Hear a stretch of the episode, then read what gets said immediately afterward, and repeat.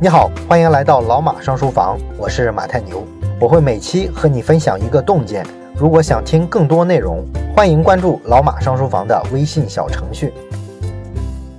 从今天开始呢，我们探讨一下丰田汽车这家日本企业。那么我们参考的书呢是《丰田模式》这本书。二零零九年的八月，美国呢发生了一起车祸，这起车祸啊导致了四个人丧生。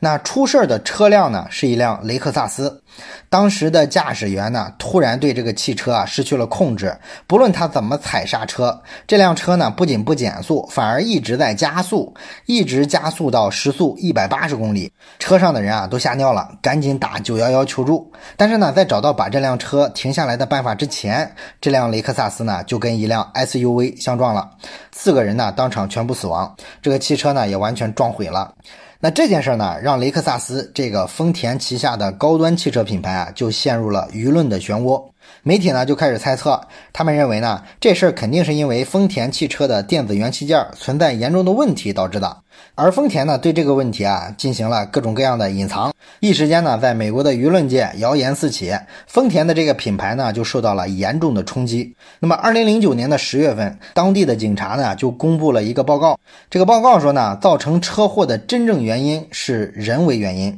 当时呢，是有人把一个 SUV 的地垫放在了那辆雷克萨斯的轿车上。那 SUV 的垫子放在轿车上，它肯定尺寸不匹配嘛。结果呢，这个油门的踏板就被这个垫子给绊住了。所以导致呢，在高速公路上的时候啊，实际上是一直处于加油的状态啊，所以说就没有停下来。而这个车本身呢，一点毛病都没有。这是关于这个事件的第一份的报告。但是呢，这个报告没有引起媒体的在意，因为不符合媒体的猜测嘛，大家还是各种质疑。后来呢，又有很多调查机构非常权威的那种，陆续的发布了调查结果，甚至包括著名的 NASA 也参与了这件事的调查。那结论呢，都是一样的，这就是个人为事故，跟车没有关系。之后呢，一直到二零一一年的二月份啊，这件事儿过去了一年半之后，美国的交通运输部才召开一个新闻发布会，发布了这件事儿的调查结果。最终的裁定呢，就是丰田车意外加速，并不是因为它的电子元器件有问题造成的，就是个人为事故啊，这就是官方做了一个定调。虽然这件事儿呢让丰田洗脱了冤屈，但是呢，丰田此前已经被美国的媒体啊进行了一轮又一轮的攻击。在二零一零年的春天呢，丰田的掌门人丰田章男甚至呢被美国国会质询啊。面对美国议员的这个质疑呢，丰田章男当时态度特别好啊，九十度鞠躬，然后声泪俱下，不停的说对不起啊，并且呢，在二零一零年这一年，丰田在全球范围内召回了两百三十万辆辆汽车啊。尽管态度这么好，但是呢，美国当时的舆论可是不依不饶，没有人买账。这些议员呢，也永远是没完没了的批评丰田。当时的美国舆论啊，说丰田在二零零零年到二零一零年这过去的十年里，由于太注重发展和盈利了，导致你们跑得太快，忽略了质量啊，这是对消费者生命的一种漠视。这大帽子扣得特别大。但是呢，出事的二零零九年，其实呢，丰田赢得了大量的呃质量和安全奖项。它获奖的这个数量比其他任何汽车品牌都要多。二零一零年的时候，当时权威的媒体关于汽车质量调查有十七个指标，这十七个指标里啊，丰田有十个都是居于第一位的。所有的这些权威的汽车专业测评机构的测试里面，丰田的质量分也遥遥领先于第二名啊。所以说呢，这些批评啊，其实是不太符合实际情况的。那如果我们从一个更大的背景来看啊，一场车祸为什么能引起这么大的一场轩然大波呢？其实背后啊还是挺有深意的，因为二零零八年金融危机之后呢，美国的三大汽车厂啊已经垮得不成样子了，当时基本算是苟延残喘，主要的市场份额呢也被丰田抢走了。所以这件事儿呢，之所以说在美国的媒体界、司法界、政界被拿出来这么炒作，其实背后呢还是资本的考量，为了让美国的汽车产业资本能够反戈一击，夺回一些市场，可以说呢，美国是无所不用其极了。而且这套组合拳下来之后呢，还是立竿见影的。丰田在汽车零售榜上很快就丢掉了第一名的这个宝座，被美国的汽车品牌啊反超了。然后当时呢，我记得国内有一个财经节目叫《财经狼眼》啊，这个主讲人郎咸平呢，在谈到这件事儿的时候啊，他就摆出了一副啊师爷的这个表情，说这个丰田章男太不了解美国文化了。美国人讲究的是出了问题啊，你一定要找律师强硬的回击，说我们这儿就是没问题。这个丰田的处理方式呢，太东方化了，太像咱们亚洲人了。亚洲人一出问题，首先要讲什么？态度要好。你只要认错，态度好，认错非常及时啊，老百姓就会觉得，嗯，不错，知错能改，善莫大焉。可是这套在美国不好使啊！你要是这么快认错了，那美国人就觉得你不可信，你这个车肯定质量有问题，然后就不买了。那应该说呢，这个郎咸平啊，从企业公关的角度这么说啊，也有一定的道理啊。不过呢，很显然，丰田章男作为企业家，考虑的不只是企业公关层面的问题。那事实证明呢，丰田这个接近一百年的企业，他们的底蕴和价值观还是经受得住时间的考验的。丰田章男在道过歉之后啊，丰田车虽然在美国市场丢失了第一名，但是几个月之后就又把第一名给夺回来了。这就很有意思了。对一般的企业来说呢，我们面对这种事儿的时候啊，正常的反应应该是：这明明不是我的问题啊，我为什么要承认呢？我为了证明自己是清白的，一定会去花钱找律师、找媒体，反复的解释这个问题啊到底是怎么造成的。我有多少专家团队证明这不是个技术问题，这就是个人为问题，不然我不就受不白之冤了吗？甚至很多公司呢可能会到处的去起诉。至于说像丰田做的这些什么道歉呀、赔偿啊、召回好几百万辆汽车，我没错，我干嘛要干这些补救措施呢？这不是让我白白受损失吗？正常企业都会这么想问题，对吧？但是很显然呢，丰田不这么想啊。丰田章男曾经说过，他说在国会听证期间，对于怎么向国会代表解释、怎么说服他们啊，我呢并不是特别的关注。我心里一直想着的是丰田的经销商、顾客、供应商以及我们在美国的这些员工同事。所以说，我们根本就没有打算去针锋相对或者显得特别的傲慢，而是呢竭尽全力和这些人展示我们想解决问题的诚意。这就是为什么他们选择这么干。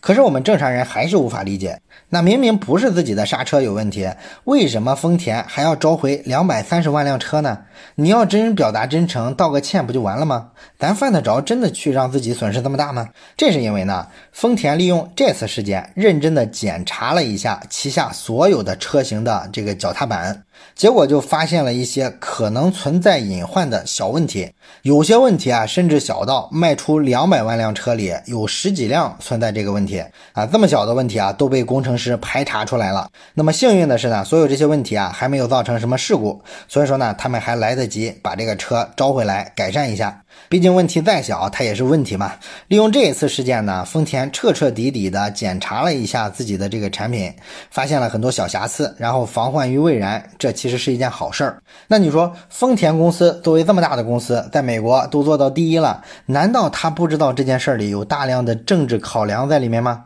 人家当然知道，任何一家跨国公司都知道美国人的这些伎俩，都知道美国的媒体、律师、议员肯定是收了竞争对手的钱的。但是如果说你的选择是也加入到这个游戏里，我也去花钱，我也去找更多的媒体、更多的律师、更多的议员为我自己发声，试图打赢这场公关战，那其实这就容易走偏了。如果这样的话，你可能关注点就不在产品质量上了，你更不会关注你的消费者、供应商、员工了。所以丰田的逻辑呢，就是你与其去折腾什么公关战，不如利用这次危机啊，自己给自己做一次体检。你看这是什么？这就是标准的强者的心态。他们认识到啊，这次事件之所以发酵的这么大，你抛开政治因素，其实呢自身确实也有很多不足的地方啊。你比如说，对于顾客的一些担忧，你没能做到快速有效的去回应，导致呢中间产生的误会越来越多。这肯定是你的错吧？那这背后反映的问题就大了。这说明什么呢？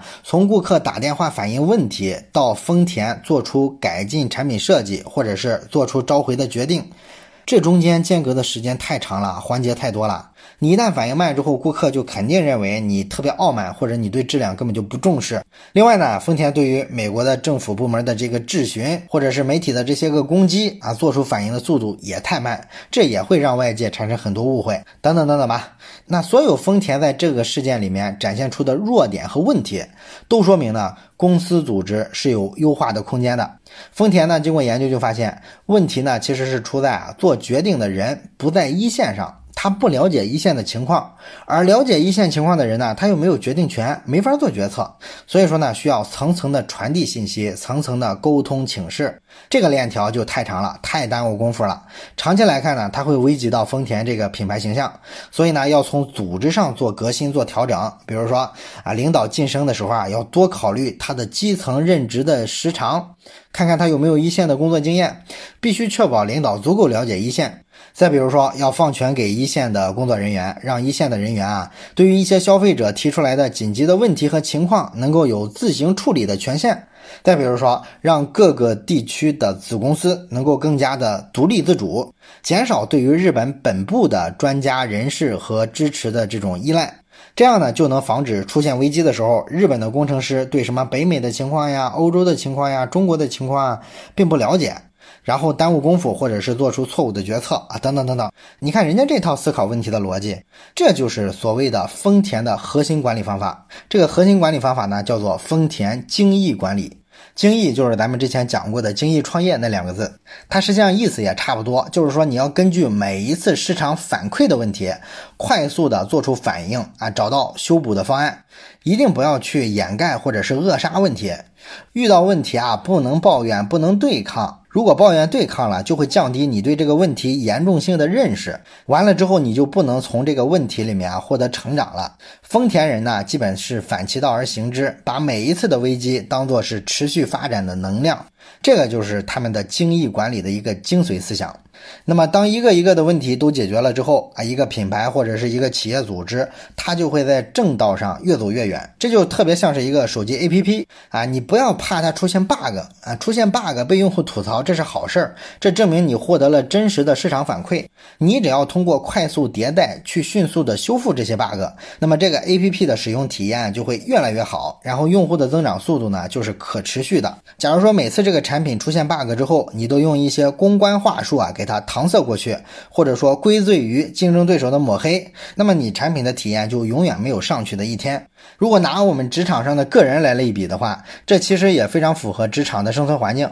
我们生活中啊看到那些职场上成长特别快、干得特别好的人，你会发现呢，他们大都是一个掌控者。出了问题之后啊，首先想的都是自己哪里做的不好，导致结果失控了，下一次要如何的去改进，而且会立马着手就改进。但凡是职场啊常年混在底层的那帮人，遇到问题呢，就大都是抱怨推诿啊，让暴露出来的这些问题啊，轻易的从自己身边划过去，没有利用这些问题去磨练自己的能力，所以他们就一直待在职场的底层，因为没有进步嘛。这个逻辑道理啊，跟精益管理是非常像的。咱们今天讲的呢，是关于精益管理的一个逻辑层面的东西，或者说是道的层面的东西。那么具体到术的层面，在践行这套精益管理的方法的时候，要如何做到落地呢？这个呢，咱们下期接着讲。最后说一件事儿，咱们节目啊最近拉了一个微信群，如果你有什么话题想直接跟我或者是跟其他的听友朋友啊交流讨论的话，可以加一下这个群。加群的方法呢，就是先找到老马上书房的微信公众号，然后在底部菜单栏上有加群两个字，点击之后啊就会弹出二维码，扫码就可以进群了。